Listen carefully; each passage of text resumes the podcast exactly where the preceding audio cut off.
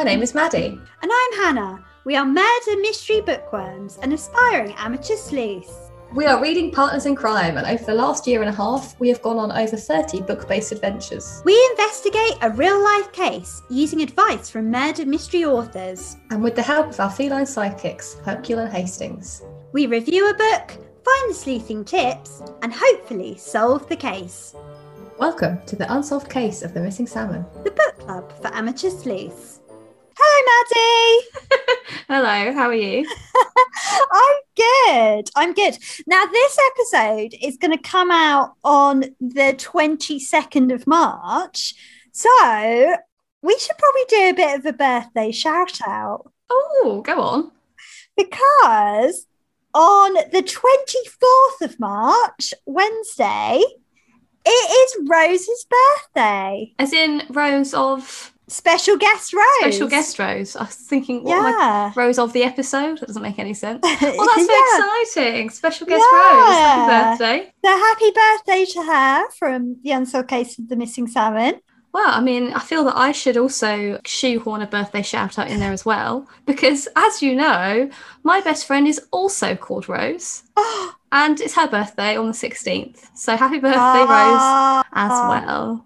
Yes, other Rose, different one. Oh, in other mystery business, I did think of you the other day because always I was nice. Watch- always nice. I was watching ITV's version of the Murder on the Orient Express. So anyway, I thought of you because it was David Suchet in Classic. So I thought of you anyway, but then I thought of you again or extra thoughts of you because Toby Jones was Ratchett. He was. Yeah. Yes, I forget about that because, well, in my opinion, it's one of the only dramatized TV versions that David Suchet I don't think is, is my fave. So Controversial. I've watched as often. I, I I'm into the Albert Finney version, which is mm. the area I think. Um, but yes, I'd forgotten. I'd forgotten that he's in it. And yeah. once again, as a scary, scary man. yeah, there's definitely that's where he excels. Yeah, it's it must be hard knowing that you've got a face that suits a sinister character. yeah. If you were a, if you were an actress, yeah, and you had been like typecast as something, what do you think mm. that hmm. would be? Or if oh. it'd be easier for you, you can do me and I'll do you. Okay, well, for you, I just immediately think sort of Geordie. Geordie Scamp. Geordie Scamp, yeah. It's not like that's not a typecast. What's your what's what do you always seem to get cast as? A Geordie. I think yours would be like a kind of kindly teacher or like kindly mentor. Uh, yeah, you see, I thought you were going to say that. And you're not happy about it. No, I I'd actually love if I was going to be typecast to be typecast as a really evil character. You just wouldn't. But... Apologies. Uh... Although maybe maybe what you could do is like have your first flagship character as a really evil villain and then people would get to know you as that rather than who you yeah. what your fundamentally what your actual character is. I don't yeah i'm not sure i have a scary enough face. You don't. Mm. you could be i reckon you could you could maybe be typecast as more of a more of a scamp if that was your first role.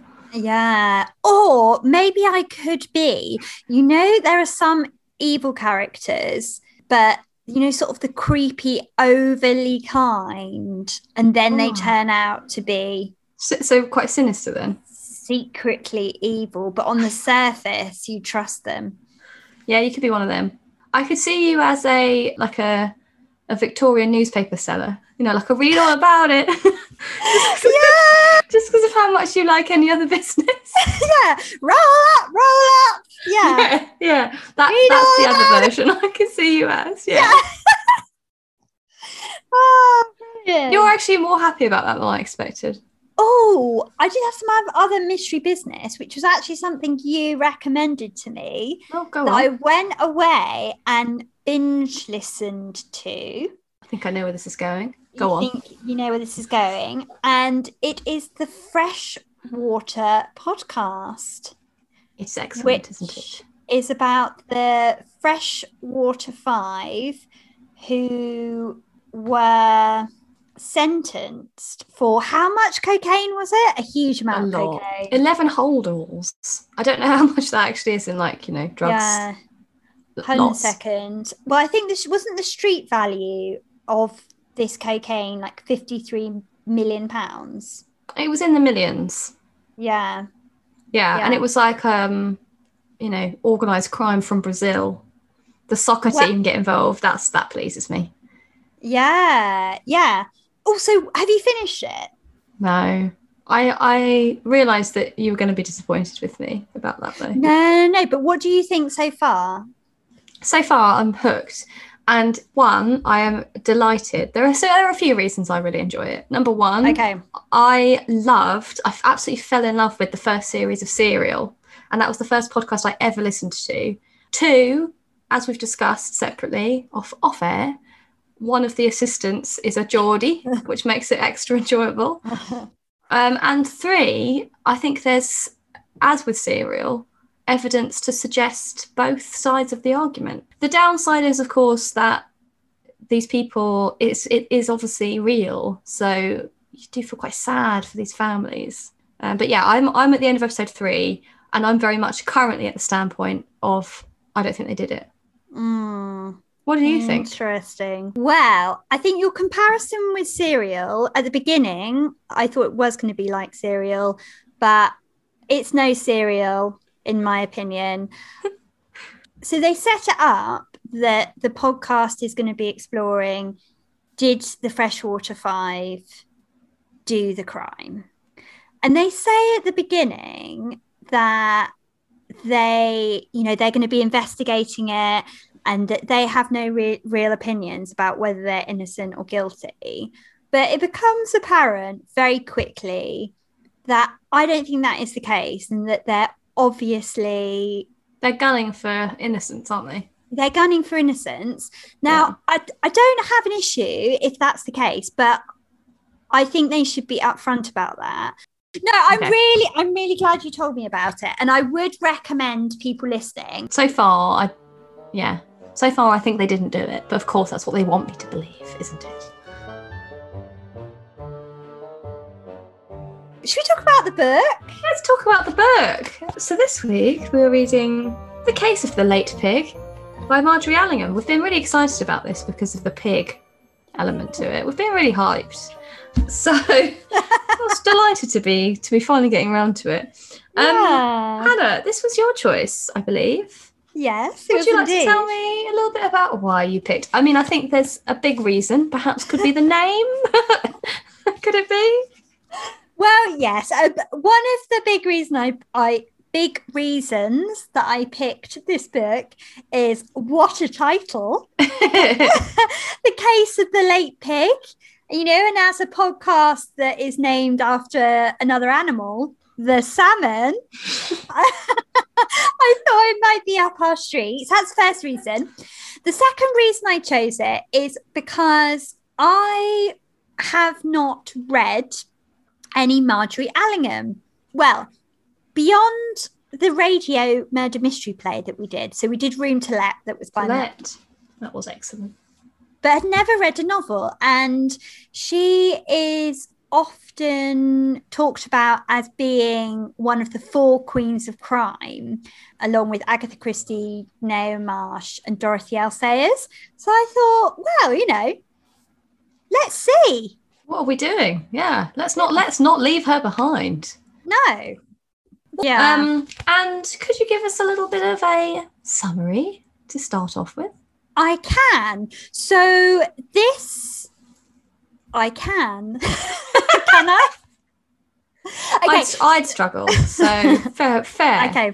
Okay. So it features Albert Campion, who is sort of a gentleman amateur sleuth. And he, yeah, a gentleman a- amateur sleuth. He receives an anonymous message to go to the funeral of Pig Peters, who his only memory of is that Pig Peters was this really quite horrible school bully in his childhood.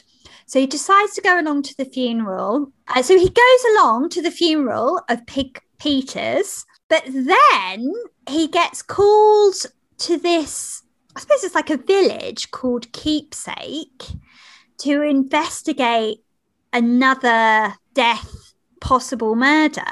And the corpse turns out to be Pig Peters.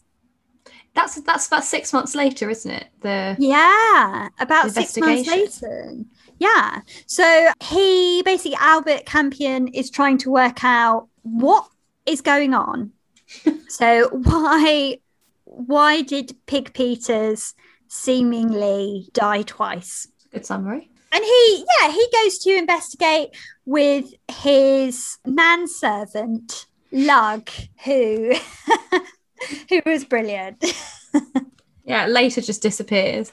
But would you like to? What did you think of the book? That's Well, a starter I- for ten. Started for 10. Overall, I did enjoy it. And for me, the language was just priceless. I mean, you know it's going to be good from the contents because the, when you look at the chapter name, Oh, there's some wonderful, wonderful chapter names. So, chapter six, Departed Pig. Chapter 16, simply the red hair. the red hair. Thought you'd like that one. Chapter eleven. Why drown him? In quotation marks. Yeah, it was Yeah. dra- dramatic. yeah. So I thought from the beginning, I thought, oh, there there might be some treats here in terms of in terms of language, and indeed there were. So I'll just run through some of my favourites. I liked the reference to a general rumpus. I think rumpus is one of the best words. I've always thought it. I'm bringing it back. But quite closely followed by jiggery pokery. Don't want any jiggery pokery going on. I also liked a bounder, which I believe you might have Mm. had in some of our other reads, but I do Yeah. like a bounder. Uh, blethering, Like a blethering idiot type thing. Yeah. And there was a phrase that I liked, but I had no idea what it really meant. It was simply kittle cattle.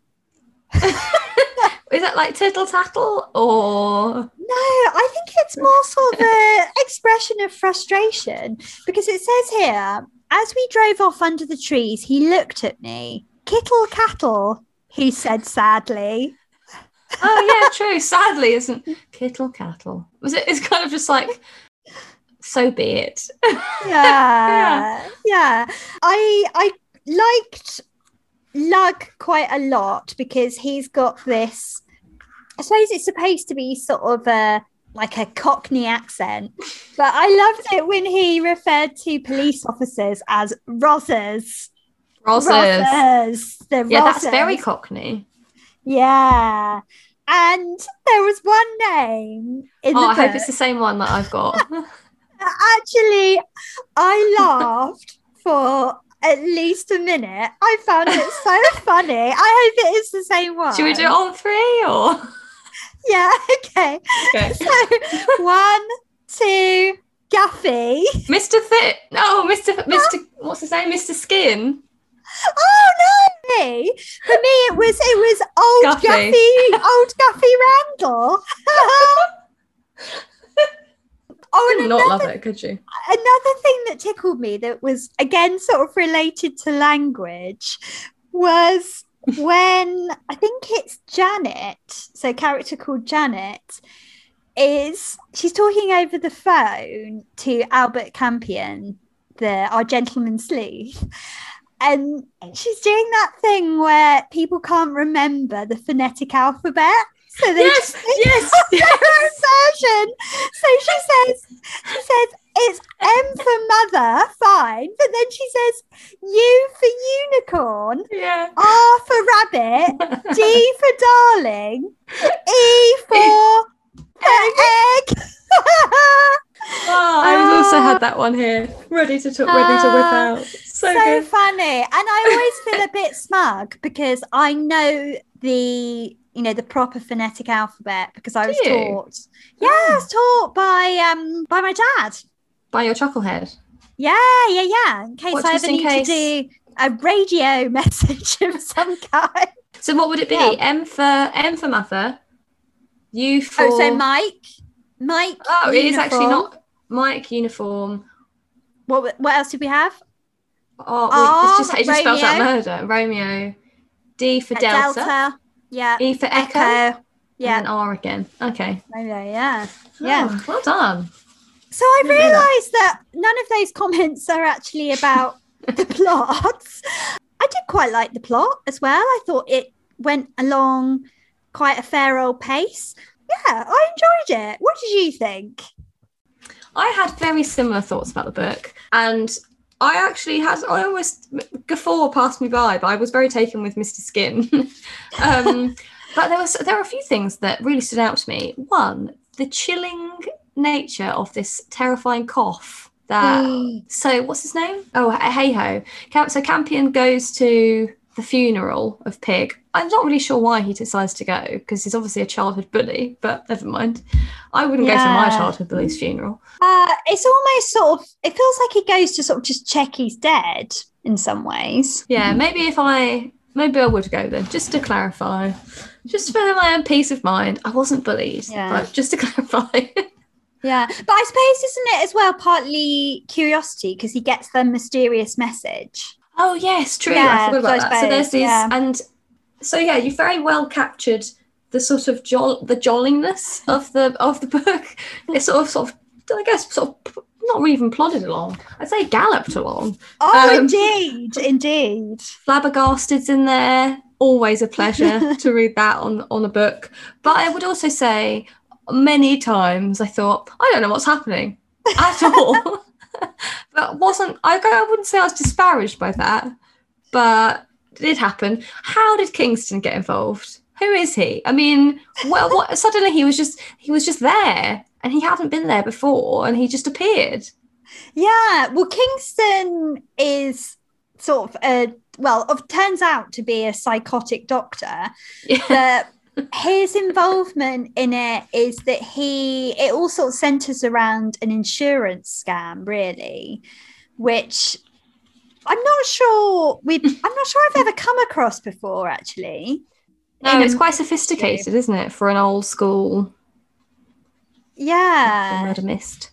Yeah, Yeah. that's true. Actually, I don't think we have. Yeah. And there's a lot about sort of mistaken identities and pig pretending that he's someone else and this type of thing. I think one of the issues with the characters is there a lot of them just had the same initial for their names. So there are quite a lot of H's that I found it quite tricky to have a handle on. That is true. Yeah, I got confused between like there were lots of men basically. Oh, there are a lot of men. Not indistinguishable characteristics about them. So I did get a little bit like, and there were there was obviously Leo and Lugg. That that I mean, there was Yes. Yeah. slight Leo, slight Lugg. similarity there, but I'm evidently easily confused. So I found that a little bit confusing. Yeah, because I think there's this whole idea of there's these sort of like the gentlemen of the village who all hang out together who are always suspicious of anyone new. And I do think perhaps we might have understood more of it if we had read another Albert Campion, because obviously Yes. it's not the first in the series.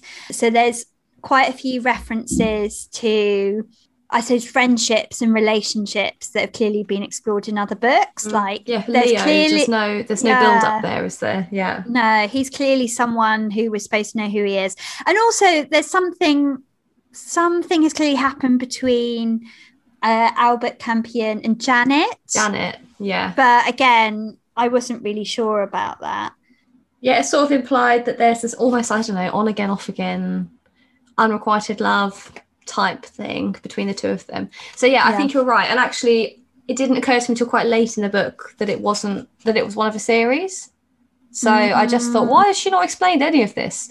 yeah. And then and then was like, oh, fair, fair, fair enough. I mean, this is what happens when you just choose a book by its Random. hilarious title. Coroner's Um, Pidgin. I'd read that.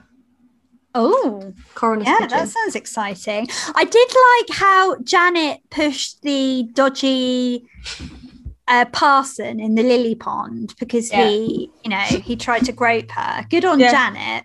She just pushes him in. But Yeah. there was a bit, you know, where well, he actually kills Pig by poisoning him, but then pushes an ornamental stone urn onto him, and that really reminded me of, you know, Anne Perry. Oh, You know, and you know how she the murder that she was involved in when she was yes. I thought you were going to say um, Death on the Nile. Oh, 'Cause it has no, that scene well. in- yeah, particularly vivid in the dramatization where somebody pushes that massive I guess it's like a kind of know, like top of a turret off the edge of this massive temple to fall on Linnet Ridgeway underneath. But then she moves. yeah. Yeah, no, I didn't think of that, but you're right. It's really similar. I did like, there was a bit that I thought was very funny. It's the things that they're, you know, completely appalled by in the book. So it Hmm. says here Albert Campion is sort of investigating what's been going on and says, What were you playing? Bridge? And then it says, Leo looks scandalized. Before Oh, lunch. yes, before lunch. It's Oh, poker, my dear obviously. boy, poker. Wouldn't play bridge before lunch.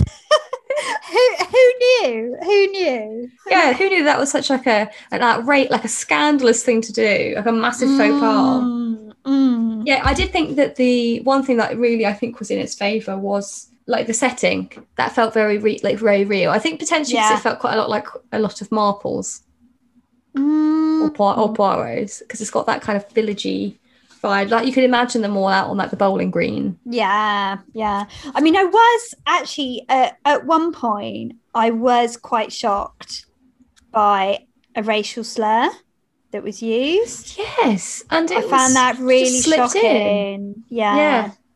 But yeah, I mean, I thought it was overall. I thought it was quite a fun, a fun read I'd say in so. many ways. It was a good like oh in the mood something kind of fairly light, not too serious. Mm. just like classic read, classic murder mystery read. Couple of days. Yeah, Boom. yeah. Yeah. Did it make you want to read more of the series? Because obviously, the Albion Albert Campion is a is a whole series of books. Um. Yes, I think it made me. I'd want to read maybe the first one because I think I'd want to know Yeah. because because it confused me a bit that there wasn't any because with with Agatha Christie she does that as well. You know, there's not necessarily an explanation every time Hastings is there. You just know. So I kind of want to know if there's a bit of a bit of an intro so that I wouldn't spend as much time being a bit confused. So yeah, I think I would. The first one's called The Crime at Black Dudley. Yeah, Give it a yeah. go. Would you want to? Yeah, yeah, I think I probably sort of the same feeling. Like I'd give it a go, but from reading this, I'm not. I'm not feeling desperate to read m- more Margery Allingham. No. It's not the same feeling that I had when we read Tour de Force by Christianna Brand. I was like, I have to read more. Must of read books. these. I must read yeah. more of these books. And I wonder if part of that is, I mean, you sort of mentioned this already. It was very men Male. heavy, wasn't Yeah, it? it was. Very male. Yeah, there's Janet, who's the sort of vague love L- interest. There's. Poppy as well. Yeah, She's not super heavily featured though. no. And there's woman who sort of pig duped into uh, being engaged to Effie, but Oh, she, yeah, Effie Rowlandson. yeah, but she's not really in it that much. No, they're quite limp Either. characters, except for the pushing in the pond. Yeah. And I did think when I chose it that there might be a pig in it, you know, like I knew you would. so there was obviously a little bit of disappointment about that. Similar similarly, bats in the belfry That's when the there were no, no bats in that. I I did think when you told me you'd started it and there were no actual pigs, I did think that's going to feature heavily within your debrief. Uh, well, I think it redeemed itself with the with the hilarious language. Yeah, I think so. Yeah, I mean, I don't really have a huge amount to to Right. add. No. That's fine. Well, should we go to scoring? Yeah, let's.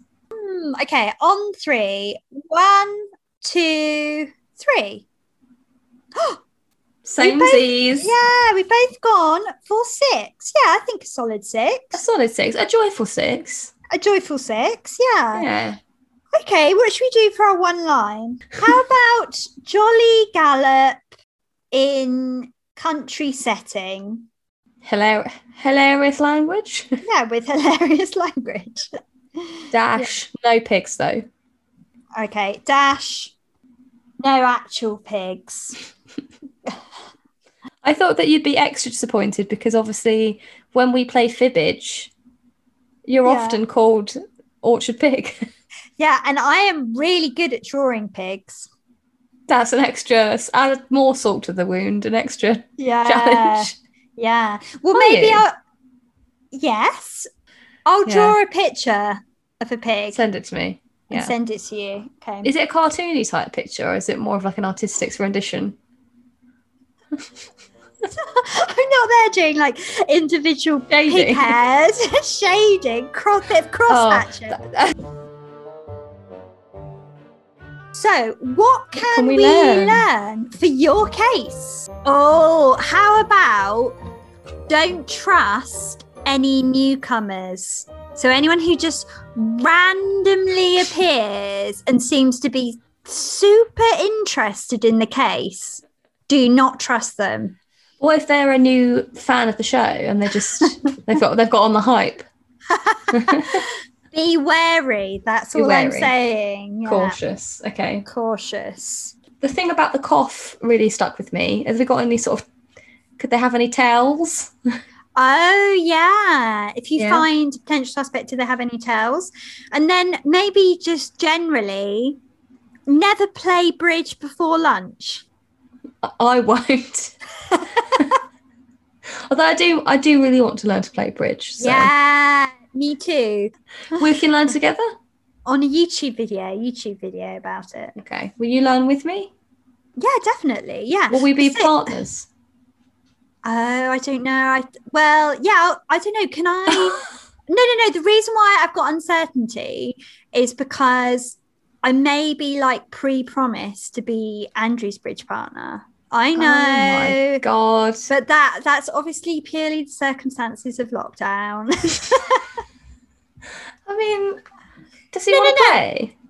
yeah, he really does. Yeah, but I but but maybe I could have more than one bridge partner, as in like if I could learn, I could learn. Then, if you and I are in a social setting together, We'll, we'll be bridge partners. partners. But if you're not there, I'll be Andrew's bridge partner. This is going to make me feel like such a like a like a gooseberry. I'm going to have to find myself my own also my other ano- my own other one, so I don't feel like such a loser. Being like, oh, I have to sit around and wait for Han to be free. Um, I do Okay. think we'd be really good bridge partners. I mean, I know very little about bridge, but I feel that our, you know, just general Same wavelength. I same think so too. will help. Yeah. Yeah, I think it'll be good. Yeah, Yeah. bring it on. Look out, world. Whoa, bridge. Uh, any other lessons? I think that's it. Yeah, that's fine. That's sufficient.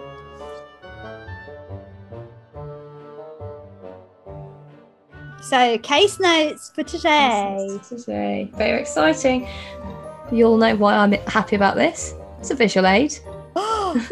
Well, to be honest, it's not a visual aid. It's a visual of the one piece of evidence that we have. It's the slip. It's the betting slip. I've got a picture of it. Oh, so- Ooh. What I'm going to do with this information is so you'll have heard from the last episode's interview with Joe that they put on an accumulator bet, which, well, one thing, one piece of homework for me is to learn what that really actually means. Because to be honest, I don't know. Um, but what I have got on the slip is also what specific football matches they bet on. So what I'm going to do is go away and learn a little bit more about these matches. So we've got the Arsenal versus Olympic Olympic Lyon International Emirates Cup. We have the Rangers FC versus Derby County club friendly game. Who bets on a friendly? Losers, that's who. um, Liverpool versus SSC Napoli club friendly game. CR Flamengo RJ. What's that? Versus Botafogo FRRJ. Doesn't even say what that type of thing is. It's a Brazilian game, evidently. RSC Anderlecht versus KV Oostende. That's from the Ju- Jupiler Pro League. That's in Belgium. And lastly, Reading versus Chelsea, a club friendly game. So yeah, I'm going to look a bit more into these these games and see if I can see any sort of commonalities. Um, but I think there's a lot to unpick on this betting slip. We've obviously got the address of the Betfred where it, where it occurred. We've got the amount that they put on. So they actually spent eighty three pounds fifty pence. It's quite a lot. Yeah, indeed. Um, and yeah, the time, the 28th of, of July, 2019, 9.29 a.m. Oh, so quite early. So that could be quite telling as to the owner of this betting slip. What I really want to know is would they have won any money? Yeah, From that's this the betting thing. Is I don't really understand how the wo- accumulator works. So that's my homework for the next episode is to work out Hmm. would they have won any money? Because uh, in the column next to the uh, um, the games, they have odds as well for each one, Hmm. and some of them are like quite low. Like the Arsenal Olympic Lyon was one to two, Yeah. whereas others were ten to eleven. Hmm. So you'd think there'd be a, a lot of money there, perhaps. Total odds, thirteen ninety two. I'm not sure what that means. So yeah, maybe I need to find somebody who understands. Another thing, I could I could speak to somebody who understands betting slips and ask them some questions. Yeah, an expert, an expert. But Yeah. the um yeah. But you know, I- I take any advice you've got about you know routes I could go down. Well, no, I mean, I think you've got a lot more information, haven't you? Because now you can start thinking what type of person would go and place a bet at that time in the morning, like, and it was that a week weekend It day was a or Sunday. weekday, a Sunday. So A who Sunday. goes into a shop on Sunday morning to place eighty three pounds worth of bets? It's very specific, isn't it? Yeah. yeah, And then decides to put it in Joe's room. yeah. That's the weird bit, isn't it? So maybe there needs to be something about who was in and out of the house as well. Perhaps, you know, was there anything happening in Chatham that weekend? Any big news Yeah. events? There's, I mean, we have an annual is- sweeps festival um, in Rochester, which is the next town. You got a face. What an annual sweeps Sweeps festival. Yeah, What every every year. I don't Like, it's like chimney chimney sweeps. right?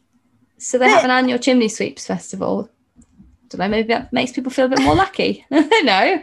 Are there? I mean, how many sweeps are there in It's modern sort of Britain? Well, I don't think many, but it's more about celebrating that tradition because it's it's all, it's Oh. all held on the old traditional like Victorian uh, Rochester High Street, which is all like oldie Yeah. worldy. So it's they have that, and then they also have the Dickens Festival every year, which is celebrating Yeah. Charles Dickens. Okay, So yes, a bit I'm, weird. I'm more down with that. But I mean, is I don't know, is the chimney sweep industry? I mean, they're not really known for for sort of a great record, particularly with sort of child welfare, are they? I mean, No, it's intense. It's a, it's mostly a, mostly a massive piss up. oh right, okay. Yeah, and people wear like traditional clothes and they do dances with sticks. It's, but yeah, it's a big weekend. Well, yeah, maybe, maybe there was a tie-in with that. Maybe there is time. So yeah, that's Wow, that's where I'm okay. at this week. Yeah. Okay. So Watch we'll- the space. yeah. So we'll put up a photo Yes. of of the betting slip, uh, so everyone can see it.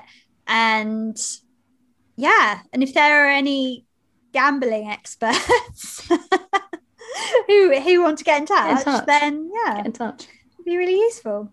Okay, great. Thanks. Thanks. The plot thickens. Yeah. Will we get there?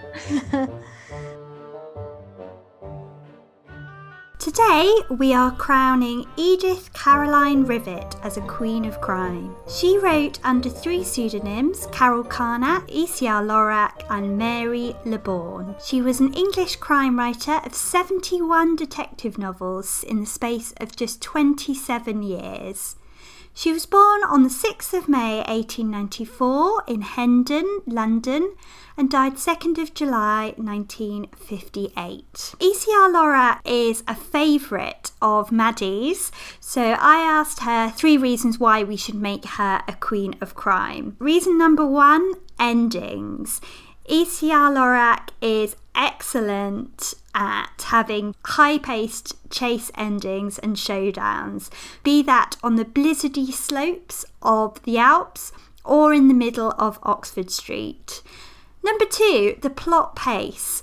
So, in all of E.C.R. Lorac, Carol Carnac's novels, they dive into the action. So, for example, in Murder by Matchlight, the murder actually happens straight away and it's often in very distinct settings, be that in urban cities or rural backgrounds. Thirdly, the light-hearted tone created through hilarious language.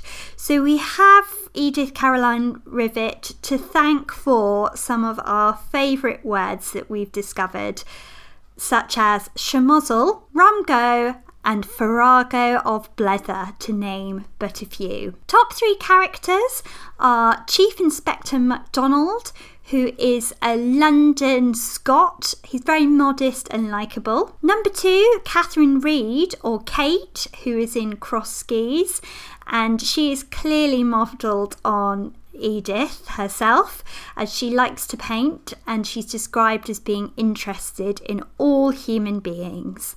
And finally, Elizabeth Lee in Bats in the Belfry, who is an intelligent redhead. Need we say more? Top three reads. Number one, Crossed Skis, which we talk about in episode 5 of season 1. She wrote this as Carol Carnac in 1952 and it stars Chief Inspector Rivers, who is also in 15 other books. Number two, Murder by Matchlight, which was published in 1945 and which we read pre podcast. Cozy mystery set during the Blitz with authentic and believable characters. It stars the aforementioned Chief Inspector MacDonald who is in more than 30 of her books. Finally, Bats in the Belfry for its London setting, which we discuss in episode 11 of season 1. Awards and achievements. So she published her first detective novel in 1931. It was called The Murder on the Burrows, and she was invited to join the Detection Club just six years later which was quite the achievement. So she was a key writer during the Golden Age. She was a very active, sociable member of the Detection Club.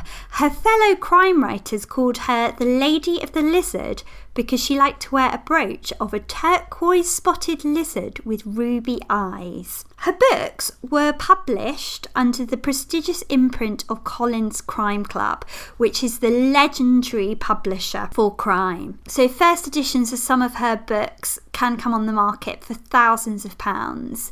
Edith also created her own illustrated bookplate and logo for the Detection Club that's still being used today. As of 2020, the British Library has included seven novels by E.C.R. Lorac in its crime classic series of reissued works three of which Maddy and I have read together. The British Library has said that Edith Caroline Rivett's books have been almost entirely neglected since her death, but deserve rediscovery as fine examples of classic British crime fiction in its golden age.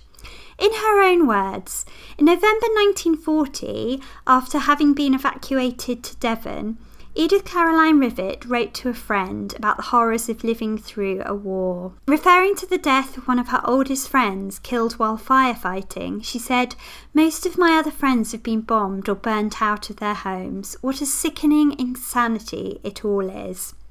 AOB Edith Caroline Rivett lived in London. She did briefly emigrate to Australia when she was a child. When she returned, she attended the South Hampstead High School and the Central School of Arts and Crafts in London, and she actually continued to practice craft throughout her life. Her work included embroidery and calligraphy that has been on display at Westminster Abbey. She was an enthusiastic skier and she obviously uses that knowledge in Crossed Skis. She lived her last years with her elder sister in Lonsdale, Lancashire. She was a very popular figure in the village. And to this day, she is remembered in that local community as spirited and strong willed, a woman with a strong social conscience. So, we are delighted to have Edith Caroline Rivett as one of our worthy queens of crime.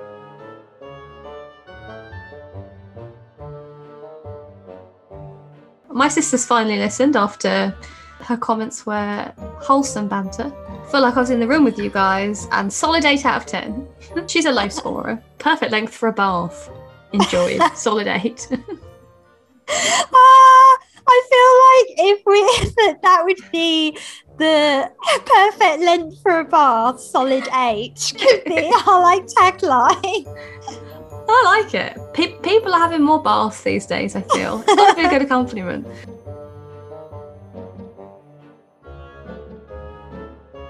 Thank you for joining us for today's episode of the Unsolved Case of the Missing Salmon.